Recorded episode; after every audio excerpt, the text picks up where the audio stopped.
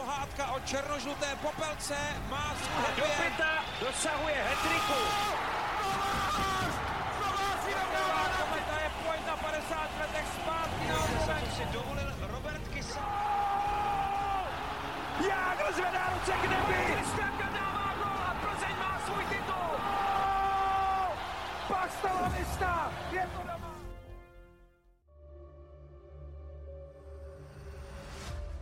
Dobrý den, výstavní složka českých reprezentací, brankáři. Na tomto postu není ostych na místě a také proto na turnaj Kariali jede velmi mladé duo. O českých golmanech je stále slyšet také v NHL. Existuje česká brankářská škola a jak se daří českým golmanům v extralize i zahraničí? Posloucháte Hokej bez červené, podcast o českém hokeji se šéf komentátorem ČT Sport Robertem Zárubou. A také já vám přeju dobrý den. Bez brankářů se neobešel žádný úspěch v historii našeho hokeje a bez nich se tedy neobejde ani jeden náš speciální díl, který připravil a uvádí Petr Musil. A my vám společně přejeme příjemný poslech.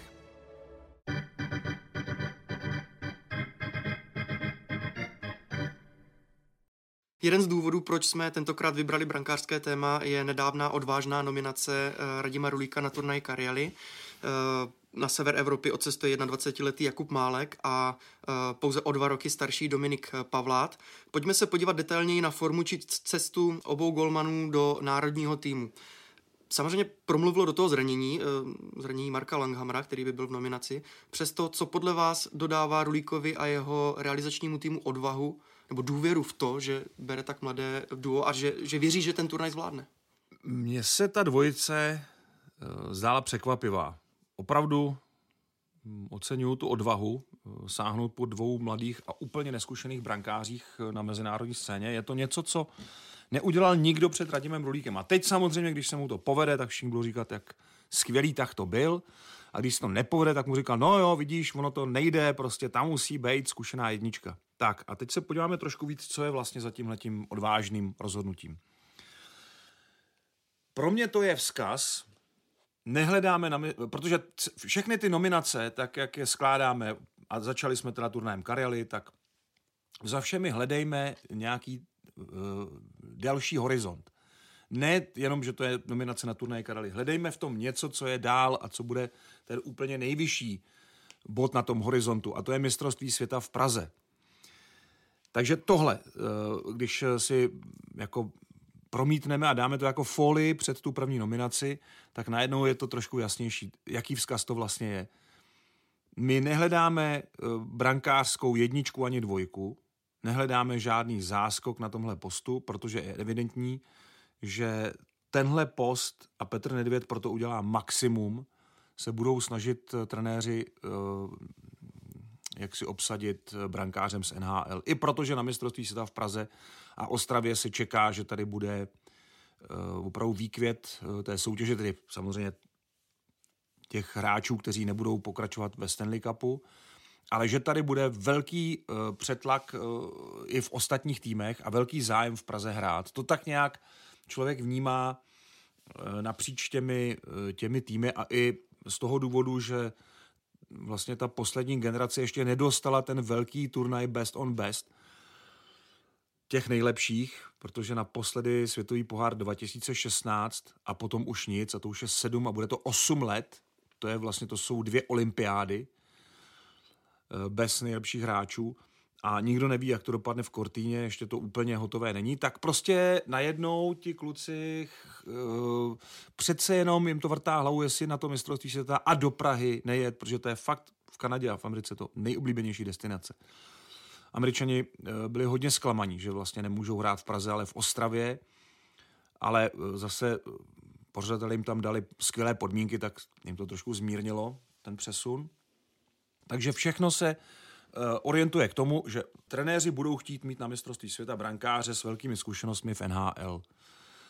A v téhle nominaci vlastně je skryto poselství, my nehledáme prvního, druhého brankáře, neboli nepotřebujeme tady zkoušet vyzkoušené golmany, kteří by jako mm, z hlediska pozice mohli obsadit ten první nebo mm, i druhý post, ale hledáme tady trojku, hledáme náhradníka, hledáme mm, brankáře do tréninků, hledáme mladíka, který se tím posune, hledáme někoho, kdo tuhle tu roli zvládne. To, že by tu úlohu úplně v pohodě mohli zastávat Roman eh, Dominik Frodl, eh, možná i Dominik Furch, možná i Patrik Bartošák, teda ti nejlepší brankáři extraligy, tak eh, o tom není sporu, ale trenéři prostě koukají trošku jinak na to. Takže tohle je pro mě jako to poselství. Takže to je pro mě začátek té cesty, kde Uh, myslím si, že kdyby u, u té no- reprezentace byl Kari Jalonen, nebo Miloš Říha, nebo Josef Jandáč, nebo Filipe Šán, ty, ty, ty čtyři poslední trenéři, tak to neudělá ani jeden z nich tohle. Nebo velmi pravděpodobně to neudělá ani jeden z nich. A pravděpodobně si myslím, že do toho hodně zasahuje i postava Ondřeje Pavelce, který má brankáře na starost a Petr Nedvěda jako manažera. Že se to celé skládá dohromady a tou změnou trenéra kdy Radim Rulík přichází jako nováček, řekl bych, že vliv Petra Nedvěda jako manažera výrazně zesílil. Uh, on vždycky jako bral velké ohledy k tomu přání uh, trenérů, ale teď si myslím, že um, jak on vyhlásil před tím nástupem, že to budou rozdělené pravomoce půl na půl, tak si myslím, že on tady do toho, a to půl na půl je hodně velký, vysoký poměr pro manažera v našich podmínkách. To takhle nikdy nebylo. A tady se to teda podle mě ukázalo, že on si myslím, že hledá spíš uh, brankáře číslo 3 pro mistrovství světa. No a Dominik Pavlát a Jakub Málek jsou proto vlastně ideální. A aby tady nevznikl nějaký milný dojem, tak jejich nominace je zcela na místě. Hlavně teda u Dominika Pavláta, kterého máme na očích a vidíme, jak výborně si vede v extralize a že už vlastně pomalu si bere tu roli jedničky v Plzni takže eh, je dobrý eh, důvod ho vyzkoušet teď v národním týmu. Tak já oba uh, brankáře nějakým způsobem představím a vlastně můžeme si potom jejich příběhy trochu, trochu víc popsat. Uh, začněme uh, mladším. Jakub Málek chytá za Ilves Tampere, druhý tým finské soutěže. Uh, odchytal 10 zápasů, úspěšnost zákroku má lehce na 90%, 90,7% a střídá se se Švédem Jonasem Gunnarssonem, ten má o jednou utkání více. V předchozí sezóně odchytal zhruba 25 zápasů i, i z playoff, ale teď už ta jeho pozice sílí v Tampere, navíc vlastně na turnaj Kariali bude chytat v domácí aréně nebo v aréně, hmm. Nokia aréně, kde to velice dobře zná. To si myslím, že byl jeden taky z důvodů, tak, proč on a ne třeba Nick Malík, eh, který chytá ve finské lize, ale zároveň teda je pravda, že ta čísla má výborná na startu té sezóny. On má sedm vítězství a vyhrál vlastně tři čtvrtiny, neboli 75% zápasů, což je nejvíc ve finské lize. Takže ono to není jenom tak, že by, ono v procentuální úspěšnosti on není tak vysoko, ale Eh, tou schopností vyhrávat zápasy si myslím, že Ilvesu skvěle pasuje do toho plánu, který oni mají pro tuhle sezonu. Takže mm, za mě Jakub Málek je, je výborný objev. No, objev. On prošel dvacítkami a prošel mládežnickými reprezentacemi a poměrně rychle se podíval i do seniorské soutěže, byť teda do šance ligy ve Vsetíně, ale e, má moc dobrý ten podzem zatím tak se u, uvidí, jestli, ten, jestli to není brzo moc na ně, jestli to ještě ne, nechtělo jako chvilku počkat, nebo jestli už je připraven.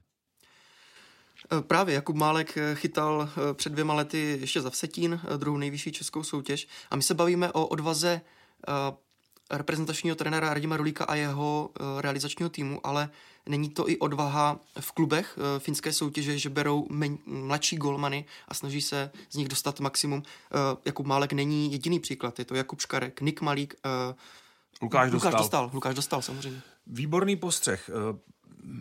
Přesně v tom je asi největší rozdíl mezi finskou a českou ligou. V té odvaze posouvat hráče na vyšší úroveň. Vzít je a ještě tolerovat u nich, řekněme, nějaký nějaké průvodní jevy toho eh, hokejového vývoje, které nejsou vždycky pozitivní, samozřejmě dravost, eh, chuť, eh, jako drive, takový jako dobrá energie, ale zároveň chyby, živelnost.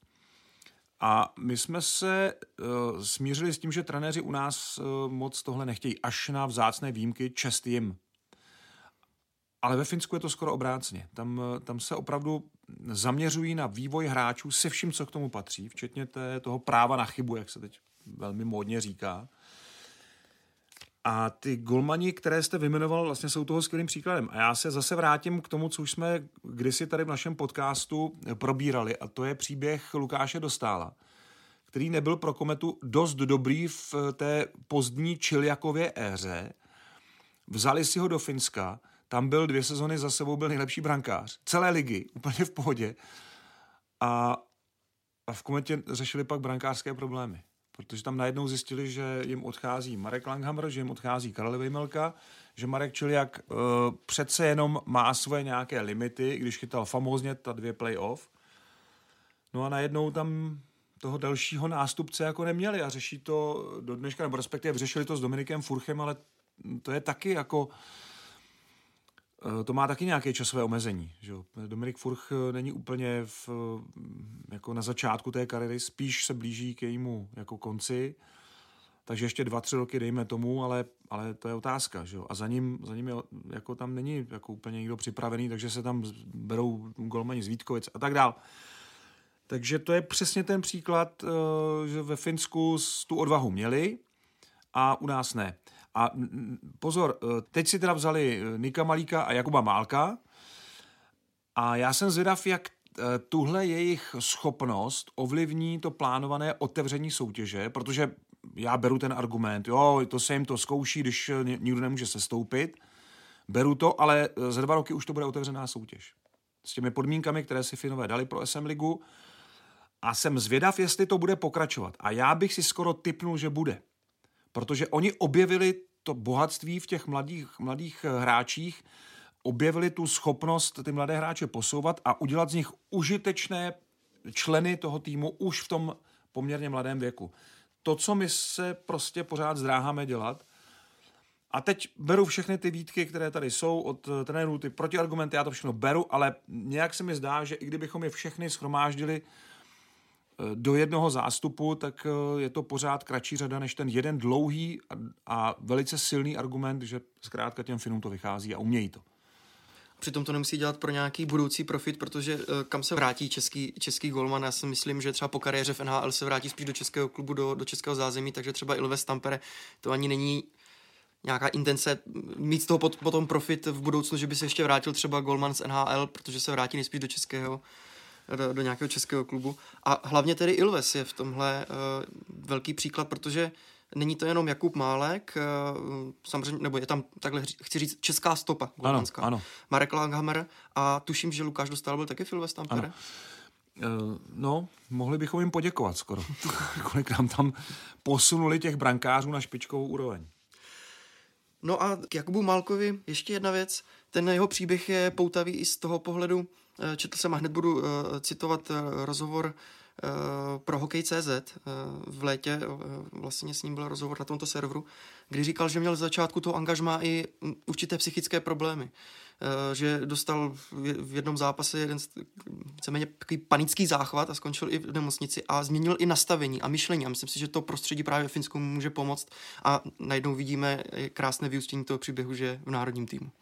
Jo, je to krásný jako konec, nebo konec, je to začátek. začátek. To je krásný začátek eh, po tom, co, co prožil Jakub Málek. Ještě eh, pozor, neplést se synem bývalého brankáře Romana Málka, tady je jenom eh, vztah jako mezi jmény, ale není tam, není tam jako přízeň.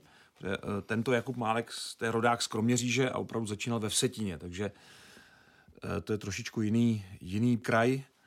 A No, uh, má skvělou postavu, 194 cm tuším, uh, to znamená velký brankář, i to se líbí, že jo, Petr Nedvěd má rád tyhle ty velké brankáře, uh, Radim Rulík taky na to slyší, takže to, to taky jako nelze úplně přehlédnout. No a při té při těch tělesných proporcích zároveň je docela ohebný, docela mrštný, takže moderní, moderní velký kluk v bráně s tím, že pokud si to srovná v hlavě, a to se právě teď stalo, tak si myslím, že to je opravdu perspektivní kádr pro národní mužstvo. Ale musí to ukázat opravdu v těch zápasech. Jsem na to docela zvědav.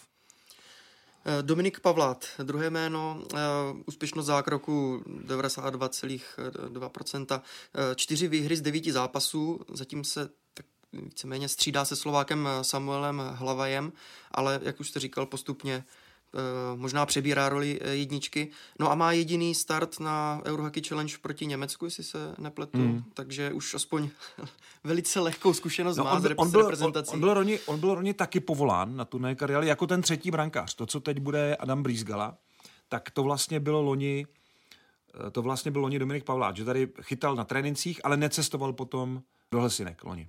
Získal podle vás konzistentnost v těch výkonech a tomu přihrálo už reprezentaci? No, za plzeňskou obranou chytat asi není úplně uh, jako nejlepší pro procentuální úspěšnost zákroků. Nechci se jako vůbec dotknout těch beků, ale přece jenom tam se hodně sází na vlastní hráče, eh, se vším, co k tomu jako náleží. Takže vysoký stupeň obětavosti, soudržnosti, ale taky toho, co patří k tomu vývoji, tak jak jsem to popisoval u brankářů, samozřejmě velice podobné to u hráčů v poli. Eh, mě na tom zaujala jiná věc, že Dominik Pavlát je vlastně další skvělý projekt Rudolfa Pejchara. A jestli se tady dneska bavíme o tom, jestli existuje nějaká česká brankářská škola, tak já tvrdím, že v té škole už nám, z té školy nám zůstali jen ti učitelé. Už se nedá stylově poznat, jo, dřív jako rozklek Jiřího Holečka, že jo, to bylo takové poznávací znamení potom ti padající brankáři, kteří byli jako všechno řešili tím rozklekem a byli v tom jako úplně skvělí. Uh, jo, až na Romana Turka, který teda to, to byl stojací brankář víc a byl s tím taky výborný. Ale to už je pryč, stylově se ta česká brankářská škola moc jako určit nedá, protože spíš je to tak, že osvícení trenéři brankářů u nás přebírají některé prvky, trendy, novinky, nápady ze světa a snaží se je aplikovat v našem prostředí. Tak jestli tohle je škola, tak je to vlastně, bych to nazval jako, že tady překládáme cizí učebnice a překládáme je dobře díky tomu, že máme pořád dobré učitele. A Rudolf Pejchar je mezi nimi skutečně senior toho sboru, snad se na mě nebude zlobit, on je stejný ročník, nebo rok mladší než já. Eh, ale eh, on vlastně to dělá 16 let. 16 let hmm. piplá ty brankáře v Plzni. To je fakt nedoceněná práce a prošli mu rukama Pavel Francouz, i když toho pak jako nejvíc zvedl Zdeněk Orc v Litvínově. Ale Pavel Francouz, Tomáš Peprle, tomu, tomu pomohl s kariérou. Marek Mazanec, Matěj Machovský se pod ním jako úplně zvedl do jiných e, dimenzí. Miroslav Svoboda taky spevnil svou kariéru pod Pejcharem. E, Dominik Frodl samozřejmě po tom angažmá ve Slávě, vlastně to bylo první velký jako Eh, kontrakt v Plzni a stal se z něj tam opravdu jako chlap mezi brankáři. No a teď Dominik Pavlát. Takže eh, to jako za 16 let připravit 7, 8 opravdu výborných brankářů a to takže pro Evropské ligy, pro Extraligu, kteří drží, to jsou jako ti kluci, vlastně to není jako, že to vyletí jako jednu sezonu a pak to padá. Tak to je známka pro mě, to je ten, to je ta česká brankářská škola. To, to, že máme pořád trenéry brankářů, kteří to svedou. A jsou i další, Martin Láska v Liberci, Zdeněk Orc v Litvínově, samozřejmě nesmírně pracovitý, přemýšlivý typ, Pavel Kněžický, eh, který to dělá, eh, Robert Horina v Hradci Králové, eh, jo, celá řada jako specialistů na tenhle obor a jestli teda něco nám zbylo z té brankářské školy, tak jsou to, když mluvíme o škole, tak učitelé. Jo? A dejme tomu nějací jejich žáci, ale už to není jako nějaké stylové odlišení. Takže eh, Dominik Pavlát eh, si myslím, že pod Rudolfem Pejcharem se může ještě hodně naučit a už teď ukazuje, že to je skvělé zase spojení. Ať už to mezi nimi je jakkoliv, tak to zdá se Plzni opět prospívá. A zase nám tady vrací to slovo odvaha a v Plzni mají, protože mají dva mladé, mladé golmany, Dominika Pavla a Samuela Hlavaje. A vlastně Dominik Frodl, jak už jsme se o něm bavili, taky přišel ještě mladý, neskušený ze Slávě a ta Plzeň se No, v té Slávě nějaké zkušenosti Nebo, nabral, dobře, jako ale s dospělým hokejem, s ale samozřejmě Extraliga hmm. je jiná úroveň. Ale přesně to říkáte, že oni si vždycky vezmou nějaký neotesaný valoun a z něj prostě vytesají nějakého hmm. brankáře, hmm. který potom většinou odejde za nějakými lepšími podmínkami. Jo, Dominik Fordl odešel do Pardubic, já si myslím, že ví, že to z hlediska peněz byla dobrá volba, mm-hmm. ale z hlediska uh, dalšího vývoje, mm. uh, samozřejmě s tím zraněním, které to ovlivnilo, tak to vlastně nebyla úplně jeho sezóna, přestože měl nejlepší čísla v extralize, nezachytal si tolik a po, po té, co vyhrál brankářské tabulky, tak odejde do jiného klubu. Tak Jo, to, to ukazuje jako, mm, jako všechno. Že ve Varech zase to, to leží celé na něm a to je přesně to, co on potřebuje. A byli jsme u trenéru uh, brankářů a teď jedním, já asi můžu říct pořád začínajícím, je Ondřej Pavlec, ale je teda uh, trenér golmanů u reprezentace. Můžeme u něj čekat nový přístup uh, oproti těm posledním rokům, uh, kdy vedl uh, golmany v, v reprezentaci Zdeněk Korst? Mm, já přesně nevím, jak Ondřej využívá uh, video, protože Zdeněk ho využíval hodně, ale předpokládám, že jako každý trenér brankářů z poslední doby Eh, opravdu na tom videu prostě sleduje každý ten gol a dělá ty klipy brankářům. Tady jsi to mohl udělat, tady se mohl postavit, tady se mohl eh, poskládat do té branky líp. Eh, tuhle situaci je třeba řešit takhle a ty jsi to řešil takhle, nebo tady to bylo dobře vyřešené. Takže věřím tomu, že s videem budou taky hodně pracovat, na tom se dá opravdu hodně ukázat brankářům, ale nevím přesně, jak to má Ondra.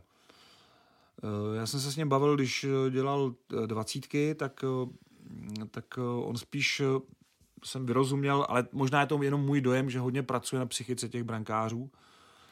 Nebo pracuje. Snaží se prostě s těmi kluky jako hodně mluvit a uh, spíš jako jim vysvětlit ty věci. Jak říká Ivan Nendl, já nepotřebuji mě ten trenér učil hrát tenis, ale potřebuji mě provedl těmi nejsložitějšími okamžiky z hlediska psychického tlaku, tak to si myslím, že je, je přesně Ondřej Pavelec, že v tomhle tom je, jako je hodně, hodně velký jeho přínos. Ale jestli upravuje styl brankářům, to si netroufám úplně tvrdit. To uvidíme na těch eh, trénincích, že já jsem ho s dvacítkou trénovat neviděl, takže teď eh, vlastně vidím ty první tréninky, tak řeknu, až bude po tom týdnu a uvidím, jak eh, pracuje tady s tou mladou dvojicí. Jsme nároční na brankáře? E, jako česká hokejová veřejnost, tak to myslím, protože v reprezentaci jsme měli často kvalitu na tomto postu, možná si to zažil s opačné role Šimon Hrubes, který třeba teď někdy jste, jste eh, v široké hokejové veřejnosti mohl slyšet nějakou kritiku. Jsme obecně nároční na brankáře v reprezentaci. Jaké to může být pro tyhle dva A co to znamená nároční? Myslím si, že posuzujeme i, jejich výkony. Eh, tohle mohl chytit, tohle nemohl chytit. Eh, zkrátka, jestli, jestli tohle řešíme hodně. No jak, fanoušci. Jak, jak říkal novináři. Karel Lang, to si myslím, že je skvělá pravda. Bývalý brněnský brankář, všechno se dá chytit, všechno se dá pustit. A s tímhle krédem vlastně si vystačíte jako, jako, jako hlavním kritériem pro hodnocení jakéhokoliv brankáře a téměř každého akce. Um, já nevím, mně připadá, že bychom byli nějak přecitlivělí k tomu. Někdy možná eh, řešíme takové věci, které nejsou pro to nasazení brankářů až tak podstatné, ale to spíš jako my novináři v médiích, řešíme takové spíš podružnosti nebo nepodstatné detaily, ale e, já tady v tomhle daleko víc věřím lidem, kteří s brankáři pracují, protože to je věc určitého e, fyzického až někdy až akrobatického výkonu, když se člověk podívá na Dominika Frodla, co je schopný v té bráně udělat, tak to je prostě, ten by mohl závodit na mistrovství republiky v gymnastice mm, úplně v pohodě v prostných. Ten, co tam jako předvede, to je opravdu, to jsou cirkusová čísla. A pak eh, je to ještě takové jako psychické vyladění toho brankáře, aby byl, aby byl v pohodě, aby uměl zapomínat rychle na věci, které se nepovedly, aby naopak si vybavil situace, které mu můžou pomoct v řešení nějakých momentů, v nějaké předvídavosti, v nějaké anticipaci toho zakončení, protože to dneska taky hraje roli. Uh, ale nevím, jestli jsme nějak jako extra nároční na brankáře. Mně se, to, mně se to úplně neví. Neřekl bych, že to je jiné než v jiných zemích. Spíš se mi zdá, že někdy řešíme takové okrajové věci, které nejsou pro ten výkon nebo pro volbu toho brankáře až tak podstatné. A možná ještě krátce k první reprezentační akci. Chytat za národní tým je vždy velká zodpovědnost. Kdo může být jednička? Nebo to vůbec neřeší realizační tým? Z téhle dvojice? Ano. Pavlát nebo Málek. No já bych si typoval, že Dominik Pavlát je víc na očích, takže mm-hmm. bych řekl, že typnul bych si, že začne on ve Vechě, ale uh, není to nějak jako úplně... Asi každý dostane ani, jeden zápas a proti Určitě, určitě, poslední, to, je, to, to, je jako zřejmé. Uh, ale ne, nemám v tom úplně jako, že bych se nenechal přesvědčit. Jako myslím si, že obě ty volby mají nějaký smysl, ale s ohledem na to, že, že uh, Jakub Málek chytá ve Finsku, tak bych typoval, že bude chytat proti Finsku ten domácí zápas, eh, tedy pro Finy domácí, v, ale pro něj vlastně taky v Nokia areně v Tampere. takže logicky z toho by vyplývalo, že Dominik Pavlát by začal ve Švédsku, ale třeba naopak, Ondra Pavlec to bude chtít v obráceně, že si řekne, ne, ty chytáš ve Finsku, tak naopak ty hmm. prostě vyzkoušíme proti Švédům. Obojí dává smysl, obojí se dá nějak vyargumentovat a já na to nemám nějaký nezlomný názor. Já bych to volil takhle, to, to pořadí, tak jak jsem řekl, ale, ale přijmu argumentaci, pokud bude opačná, tak ji přijmu jako zcela relevantní.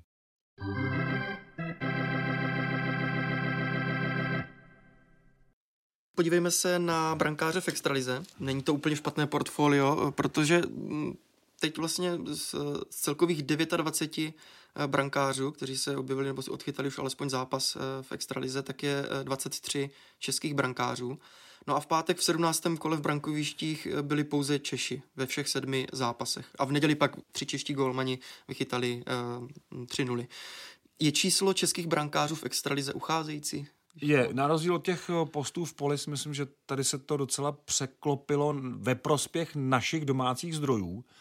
Což je zajímavé, protože u Golmanů bych čekal, že to vlastně bude největší strádání, pokud teda vychováváme mín talentů, eh, tak to zjevně neplatí tak úplně pro ten post brankáře. Jo? A to včetně těch golmanů, kteří jsou klíčoví pro ten tým. A tedy, když se podíváte na eh, brankářské tabulky a různě si je přeskládáte podle toho sloupečku, buď procentuální úspěšnost, eh, gólový průměr, eh, vychytané nuly, počty zákroků, no, cokoliv, tak vždycky vám tam z toho vyskočí buď kompletní čtveřice, anebo většina z té čtveřice základní té, těch nejlepších momentálně brankářů, co tu máme. A to je Dominik Frodl, Roman Will, uh, Dominik Furch, a Patrik Bartošák. A občas se mezi ně vklíní Matěj Tomek a Branislav Konrad, ale na, těch, na, ale, ale, na té špičce a jo, ano, ale ne, nejsou, jasně, ale nejsou tam, když, jo, když si uděláte na, na hokejce, třeba když si tam začnete skládat ty různé, podle mm. ty kategorie, podle nich to chcete srovnat, tak někdo z té čtveřice tam eh, dva nebo tři, nebo všichni čtyři jsou tam vždycky v pětce. A nebo v desíce minimálně. Což znamená, že opravdu mají tu výkonnost jako stabilní. Problém je v tom, co jsem říkal na začátku, že hlavně Dominik Furch eh, typově je fakt golman číslo jedna. Roman Will si myslím, že by tu trojku unes v národním týmu a že by mu to jako docela jako nevadilo. Eh, navíc mistrovství v Praze, tam si bude chtít každý zachytat jenom na tréninku, hmm. být jenom součástí toho, toho týmu. Tak eh, jsem zvědav, jestli tu strategii hledáme trojku, trenéři dodrží i při té další nominaci do Švýcarska. A potom na švédské hry, kde už to bude akutní docela, jako Eh, tam už budeme hodně jako sledovat, kdo tam je, kdo tam není a jaké, jaké to má souvislosti s eh, nominací na mistrovství světa, která bude ještě daleko před námi v té chvíli. Eh, mně se zdá, že prostě jakoby tihle kluci teď jako jsou trošku stranou, tahle čtveřice, ale uh, jsem zvědav, jestli to vydrží, protože oni chytají tak dobře, že nevím, jestli jako nakonec ten trenerský štáb nedojde k závěru, jasně, my teda hledáme trojku, protože jednička, dvojka bude z NHL, případně z Evropy, tam, jo, ve Švédsku je Petr Kváč, Marek Langhammer, který byl teda zraněný. No a máme pět golmanů v NHL s tím, že teda pro mě jednička typově jsou tři z nich, při, no, připravení jako, ale všichni budou chtít chytat playoff. Jako tam je tenhle ten problém. Vít Vaněček, který má momentálně nejlepší čísla, a má, vychytal šest vítězství z osmi startů pro Diabli z New Jersey, tak, tak ten, ten, ten hlavně chce napravit playoff. Pro tohoto mistrovství to je někde plán C, D. Jo. Ten má hlavně za úkol jako napravit dojem, aby ukázal, že jako boj o Stanley Cup se ho týká velmi. Eh, Lukáš dostal v Enheimu zase pět vítězství ze šesti utkání. Vynikající jako bilance. Ten to má trošku složitější, není tak jasná, prostě nebo vůbec není jednička v tom týmu.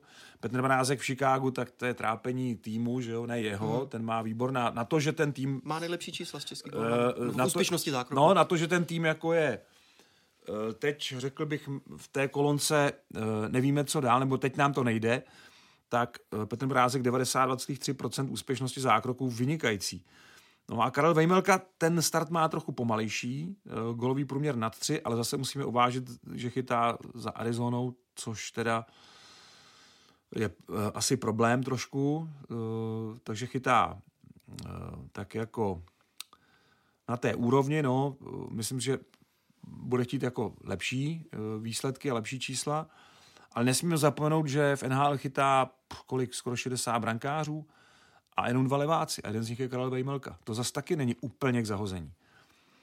Byť to není ten, to hlavní kritérium. No a Dan Vladař eh, chytá za Jakubem Markstremem, takže ten si moc nezachytá, ale vzhledem k tomu, že v Calgary teď momentálně Markstrem má jakoby tu důvěru, i když vyhrál jeden ze šesti, zá... má tu, ne, on má tu bilanci 1-6, jedno vítězství ze sedmi zápasů, tak stejně pořád ten Dan jako nemá tam, necítím tam tu důvěru, že by měl takovou, že tak to hodíme na tohohle kluka už, jo. Tady už eh, Markstrem pro nás není cesta. Tak to si myslím, že tam ještě nedospěli k tomuhle. A samozřejmě, že ten švédský brankář eh, to není špatný golman, takže se může zvednout, zlepšit a vrátí se to všechno do té situace jasná jednička, jasná dvojka. Tam je teď spíš takové jako asi typuju přemýšlení, co dál. No takže tam je to jasné. No a fakt jsem zvědav, jako, jak, jak teda uh,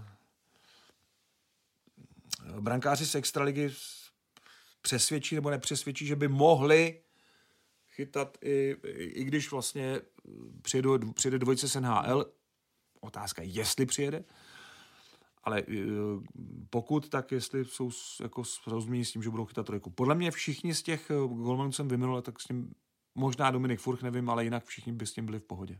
Mm-hmm. Takže je to prostě úplně opačná situace, kdy na brankářském postu hledáme třeba dvojku, eh, trojku. Na mě dělá... A, ale co se týče uh, hráčů v poli, tak tam naopak musíme být obezřetní, protože nějaké to jádro z evropských hráčů si bude muset vytvořit tak a pak jsem... už jenom doplnit ano, hráči z NHL. Tak, takhle jsem to já pochopil. Takže mě by nepřekvapilo, kdyby v další nominaci uh, do Švýcarska v prosinci se, se uvažoval o jmenech, jako je Daniel Král, Adam Brizgala, Škoda, že nechytá tolik lidí, jako Šimon Zajíček, ten by mě hodně zajímal, jestli, mm. jestli by na to měl, protože se mi v minulé sezóně moc líbil. Byl ve finále naší ankety nováček sezóny, byl v té finálové trojce a chytal fakt dobře, jenomže teďka Matěj Tomek zase na sobě hodně zamakal a no, zase zde Korc tam nenechá nikoho zahálet, takže zase připravil dalšího slovenského brankáře na výbornou úroveň, předtím zvedl Denise Godlu, teď Matěje Tomka, a ten Šimon Zajíček tam teď najednou, já jsem doufal, že by se tam mohl už dostat jako blíž k té pozici jasné jedničky, ale ne, ne, ne, teď je to jasná dvojka s Matějem Tomkem. Tím, jak se Vervě povedl ten start, tak zkrátka Karel Mlejn do toho nechce úplně zasahovat, nechce měnit to, to pořadí, nechce experimentovat. A je to škoda. Eh, kdyby Šimon Zajíček chytal na podzim, tak věřím, že by zase i on byl v těch úvahách, jestli náhodou by nebylo záhodno ho vyzkoušet. Takhle to bohužel momentálně nevypadá. Ale i tak je tam celá řada dalších mladých brankářů. Teď momentálně nejlíp je na tom podle mě Daniel Král z Liberce, který chytá fakt výborně. Uh, jasně, občas udělá nějakou chybu, jako každý mladý brankář, ale, ale z hlediska toho vyladění uh, je z těch dalších adeptů na tom možná nejlíp. My jsme chválili Plzeň, uh, Liberec například, ale není trochu v opozici Sparta? přece jenom to je eh, klub, o kterém se vždycky mluví a mluvit bude. Eh, často se v posledních letech zmiňovaly brankářské trable u Pražanů. Tak kupuje Sparta spíš hotové golmany, nebo na výchovu třeba není tolik prostor vzhledem k tomu tlaku? No, eh, se sepjatýma rukama si myslím, že museli objektivní pozorovatelé přijmout to angažmá Josefa Kořenáře, že se vrátil do Sparty a je tam mladý brankář s nějakou perspektivou. Jinak je to pořád sázka na někoho, kdo už něco prokázal a v podstatě to má znova prokázat.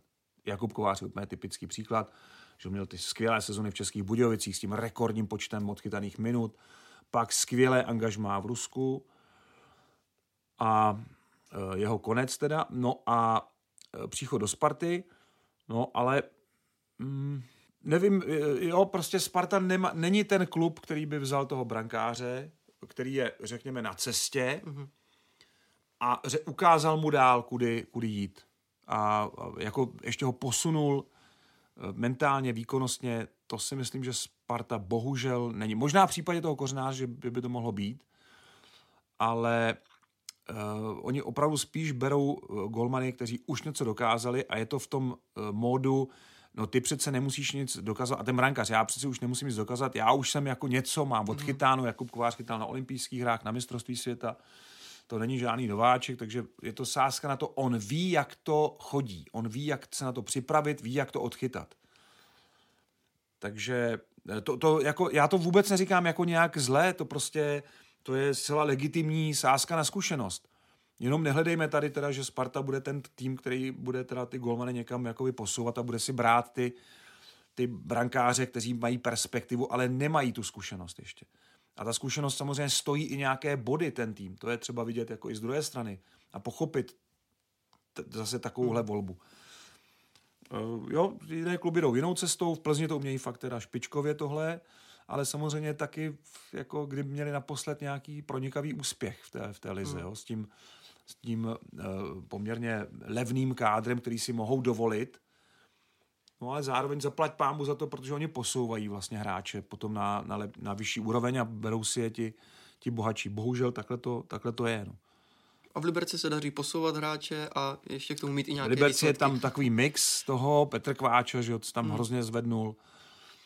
Eh, teď Daniel Král, eh, já jsem mluvil s Filipem Pešánem před eh, měsícem a, a říkal, že mu dá tu šanci, protože vidí, že přece jenom té uvažované jedničce se ten start úplně jako nevydařil, to se může stát, to není konec světa. A že Daniel Král chytá dobře, že, že to vypadá slušně, no a teďka najednou Daniel Král je tam jako fakt jako střední postava. A teď brankáři v zámoří, eh, co, se, co jsem se díval, tak máme 25 hráčů v NHL, z toho pět brankářů, takže, takže jedna pětina, ale počítám eh, jen brankáře nebo hráče, kteří zasáhli už do nějakého utkání, takže to číslo by bylo o něco eh, vyšší. Bavili jsme se už Vítek Vaněček, Karel Vyjmelka, Lukáš Dostal, Petr Mrázek, Daniel Vladař a golmani, kteří se ještě potýkají s nějakým zranění, ne, zraněním nebo se nedostali do toho A týmu. Uh, Pavel Francouz, David Rittich, Aleš Steska uh, či Jiří Patera. A já se chci zeptat, je v zámoří nějaký český brankář, o kterém se dá říct, že má jako výbornou pozici, že to je prostě stěžejní bod toho týmu? A teď momentálně Vít Vaněček, Petr Mrázek v Chicagu si myslím, že se vede výborně v, tomhle, v téhle kategorii a Karel Vejmelka v Arizoně. No a Dan Vladař a Lukáš Dostal jsou tak někde mezi tou jedničkou, dvojkou nebo spíš na pozici dvojky. Takže z těch pěti to máme takhle. No.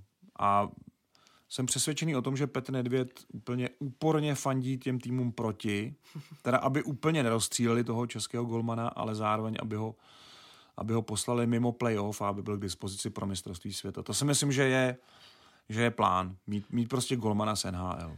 Je to samozřejmě ještě spekulativní otázka, ale kdo může být jednička pro mistrovství světa, nebo po případě, kdyby byl světový pohár, kdo je v té přední linii? Bude to Karel Vejmelka, který je vyzkoušený na mistrovství světa, nebo to bude Vítek Vaněček, který chytá za skvělým týmem? Mezi těmihle dvěma si myslím, že by se rozhodovalo a důležité by bylo, jestli Vít Vaněček by stihl odchytat nějaké zápasy předtím.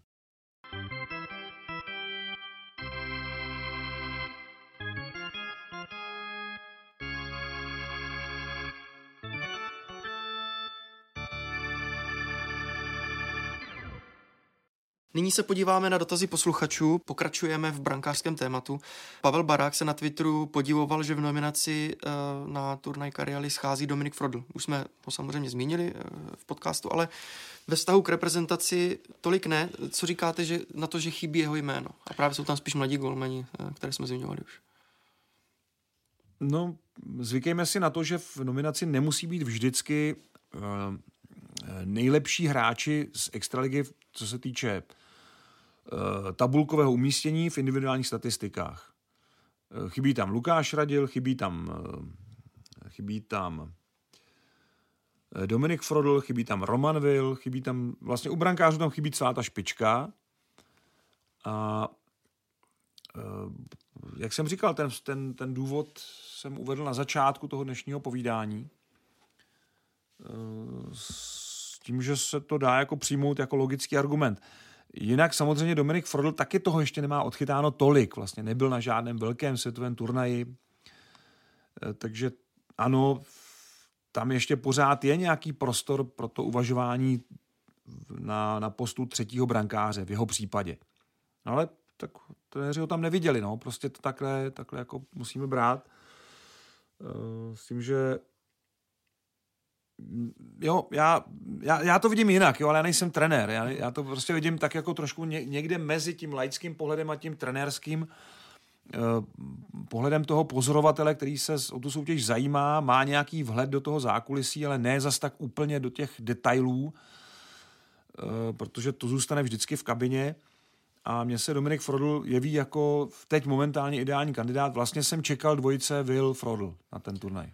Ale, ale eh, tomu vysvětlení, proč to tak není, rozumím. rozumím. A nemohou hrát roli ještě fyzické parametry či brankářský styl. Já jsem slyšel v kuloárech, ano. že Dominik Frodl je takový, když to řeknu trošku lidový, rozlítanější golman. Takový... E, my jsme měli v, v té anketě, kterou točíme před začátkem sezóny, rubriku brankářů, jsme tam dali řádek eh, nejpohyblivější brankář. Dominik Frodl to suverénně vyhrál, teď nevím, jestli jsme to už vysílali nebo ne, jsem to neprozradil dopředu, ale on to suverénně vyhrál.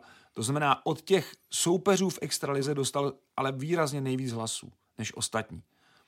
Jo, že si ho na něj vzpomněli ve Vítkovicích a v Třinci a v, v Pardubicích, kde, kde teda chytal, už je pro ně teďka soupeř ve Spartě, v Litvínově, v Budějovicích, kdekoliv, uh, že opravdu dostal těch hlasů hodně a oni ho vidějí fakt jako hodně pohyblivého brankáře. S jeho postavou to asi jinak nejde, No a je pravda, že na mezinárodní scéně se teďka preferují jako větší brankáři, větší jako vzrůstem, což hlavně ten Jakub Málek výborně splňuje. Takže možná toho jako převážilo. Jo, že prostě tohle asi byl jeden z těch důvodů, proč se ten Rulíkův štáb rozhodl jít touhle cestou. Eh, Daniel Kubín eh, na YouTube eh, kanálu se ještě vracel k tématu třetí sady dresu, který jsme probírali v minulém podcastu k té modré variantě. A z tiskovky pochopil, že tedy modrá sada se státním znakem Eh, by mohla být na mistrovství světa, eh, bude totožná s dvěma klasickými eh, sadami, akorát teda bude v jiné barvě, tudíž nepůjde o tu historickou repliku. A dokonce bylo, jak tady cituji, zmíněno, že modrá sada by v některých dolech mohla být lépe rozeznatelná, že to údajně zaznělo na tiskovce, taky mám takový pocit, že jsem tohle slyšel. Po kolika letech budeme hrát zase v modré sadě na mistrovství no, světa, pokud se to povede. Teda. Takhle, takhle. Já tady musím opravit to zadání, protože já jsem to pochopil tak, že v Modré sadě, a to tam padlo teda bezpečně, budeme hrát v, mm, na, na českých hrách v Brně. Jestli v ní budeme hrát na mistrovství světa, si nejsem vůbec jistý, ale uh, já jsem teda zachytil ty české hry uh-huh. uh, právě díky té zmínce o Brně, což byla pro nás novinka, kterou Aleš Zadamčík, nevím jestli úmyslně, ale prostě vyzradil.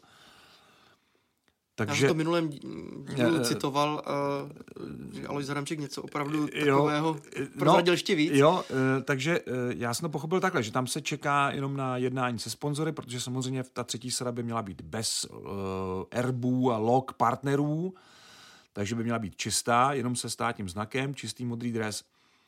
No a pokud já si pamatuju, tak jsme uh, nějaké zápasy ve třetí modré sadě sehráli uh, v nedávné minulosti, to bych se musel podívat do svých záznamů, to z hlavy nedám, ale... A na mistrovství světa? Na mistrovství světa je to hodně dávno.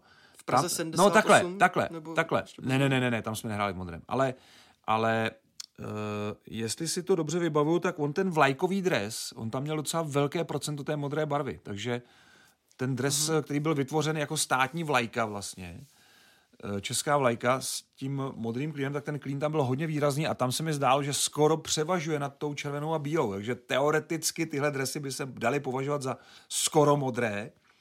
A pokud teda budeme brát opravdu celomod, celo, jako, uh, pokud budeme brát ten dres jako jenom modrý, bez dalších barev, tak tam jsme naposledy na mistrovství světa hráli, uh, teď nevím, jestli to řeknu Určitě 73 v Moskvě, tam jsme hráli v červených a v modrých. A já myslím, že i v Helsinkách 74 naposledy. Ale vím bezpečně, že v Německu 75 už jsme měli jenom bílé a červené a od té doby se to střídá bílá, červená jako světlá, tmavá varianta na mistrovství světa. V modrých jsme, jsme od té doby nehráli. Takže to bude uh, vlastně po 50 letech. Jest, jestli to bude na mistrovství světa. Já si myslím, že to platilo zatím pro české hry.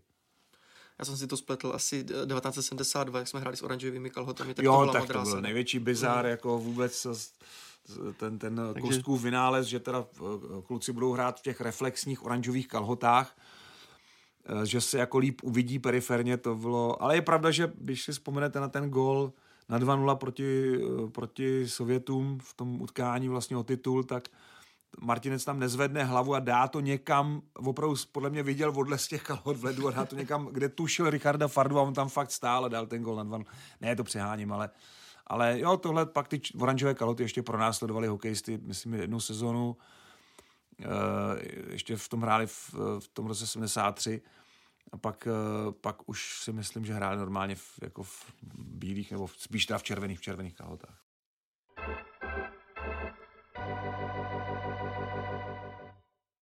V závěrečné rubrice si připomeneme top 5 nejzajímavějších startů uh, mladých brankářů uh, v seniorské reprezentaci. No a vy jste to, Petře, myslel asi trochu jinak, ale já jsem to samozřejmě pojal velmi historicky, byť ty první dva případy jsou poměrně čerstvé, takže číslo jedna Petr Mrázek a jeho start na mistrovství světa eh, ve Stockholmu 2012, kde vystřídal Jakuba Štěpánka při utkání s Německem, ten zápas jsme vysoko vyhráli, a Petr Mrázek tam šel do brány, on se celé to mistrovství na tréninku pošťuchoval se svým vlastně skorozetěm v té době Jakubem Štěpánkem, který byl jedničkou toho týmu, nebo s Jakubem Kovářem se tam dělili o ten post jedničky. A furt se tam jako žduchali na, na tréninku a on ho tady poslal do té brány za sebe, respektive Alois Adamčík to tehdy jako vyměnil, ty dva golmany. A Petr Mrázek měl tak uh, svůj první start na mistrovství světa uh, ve věku, kdy to od toho přelomu století jako nebylo úplně obvyklé. Druhý takový případ se týká toho muže, o kterém jsme, už vlastně teďka mluvili, o kterém jsem se zmínil, Jakub Štěpánek, který ve 22 letech chytal jako jednička na mistrovství světa 2009 ve Švýcarsku, eh, v Klotenu a v Bernu. A Vladimír Ružička ho vlastně tehdy vytáhl a řekl si, já to všechno hodím na toho kluka. A on teda v těch 22 eh, to musí utáhnout a ten Jakub Štěpánek si ved fakt výborně na tom, tu, na tom mistrovství. A nevím, jestli to nepřišlo moc brzo, protože on už pak se k tomu jako nikdy, až v tom roce 2012 se k tomu přiblížil, ale pak už to nějak, z nějakého důvodu nikdy ne, nebylo tak skvělé. Nicméně eh, to byla velká odvaha. Jestli tady hledáme trenerskou odvahu a mladého brankáře, tak tady se to potkává. Protože uh, Jo, ten Petr Mrázek tak naskočil na pár minut, ale tady ten Jakub Štěpánek chytal i čtvrtfinále toho mistrovství. Takže to byla, to byla fakt jako velká darda pro něj. No a teď už budeme hodně historicky, ty první tři místa. Číslo tři Bohumil Modrý, eh, což vlastně je legendární brankář, úžasný člověk, velký příběh, který zpracoval Roman Vávra do dokumentu, který mimochodem budeme vysílat 17. listopadu, protože neumím si představit lepší připomínku eh, z úvěřilostí komunistického režimu, než je právě tenhle ten dokument o příběhu tohoto muže se skvělým charakterem, který doplatil na, na rozmary prostě eh, idiotů, komunistů v té době.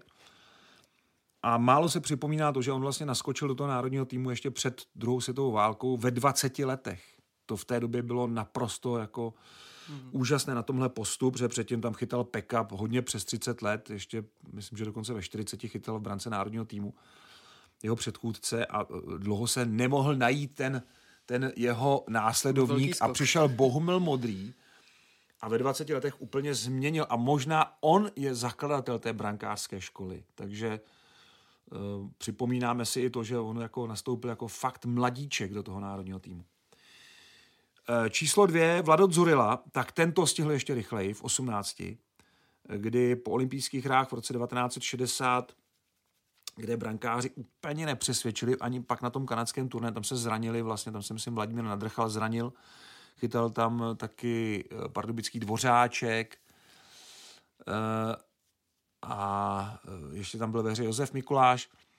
A nějak se tenkrát zdálo té trenerské radě, že, že by bylo dobré tam zkusit někoho nového a najednou v Lize se objevil Vlado Zurila. Takže ho prostě poslali do branky v 18, do branky československé reprezentace a Vlado tam vydržel vlastně 16 let. Ah, pardon, 17. Do Vídně 77. No a číslo jedna, rekordman v rychlosti nástupu do národního mužstva Dominik Hašek. Mm. V 18 letech, bylo mu 18 let a 17 dní, když Luděk Bukač teda postavil do branky A je to, letos to bylo 40 let uh, proti Švédsku v roce 83 v únoru, při těch únových, tehdy byly únorové dvojzápasy, takže jsme chytal ve Švédsku. Za mnohem zkušenějšími spoluhráči a, a velice rychle si v tom národním týmu získal vlastně on pak byl i jako náhradník na mistrovství světa, dokonce tam chytal uh, jako pár minut, takže, takže v 18 takhle rychle jako vyletět. Pak ho, pak ho Luděk Bukač trošku přibrzdil, že ho ne, nevzal ho na ten zlatý šampionát do Prahy, kvůli tomu není Dominik Hašek vlastně majitel té zlaté trojkoruny. Hmm ale uh, tak či tak, jako uh, to byla zase jako s, začátek skvělé kariéry, který uh, někdy to tak uh, nevíde, že někdo začne hodně rychle a pak najednou nemá tu vytrvalost, ale u, u Dominika to teda se přetavilo v symbol mládí, který se potom proměnil v symbol vytrvalosti. Že jemu se opravdu nechtělo končit s hokejem. A ještě dlouho, dlouho Eh, po, po těch odchodech a to, tak pořád se ještě dokázal vlastně vrátit a dostat do formy, kdy vychytal pardubicím titul. Takže na začátku všem byl tady ten start těch 18 v národním týmu. To je z dalšího dílu podcastu Hokej bez červené všechno. Eh, všechny díly, včetně Hokej Focus podcastu, najdete na webu čtsport.cz, ve všech podcastových aplikacích nebo na YouTube. Eh, sledujte turnaj Karialy eh, na ČT Sport a ČT Sport Plus, stejně jako turnaj žen Eurohockey Tour. Který vysíláme poprvé v historii. Hmm. Darina Vymětalíková a Kateřina Flaxová budou v Landshutu komentovat z místa. I pro ně to bude nový zážitek, tak eh, držte palce hokejistkám. Muži startují ve čtvrtek. Komentátorkám, komentátorům samozřejmě taky, ale víc těm komentátorkám, že ty, ty to mají prostě vždycky těžší. A ve středu začínáme. Tak jo, mějte se fajn. Mějte se krásně a uvidíme, co nám mladíci v českém brankovišti předvedou. Tak ať jim to vyjde.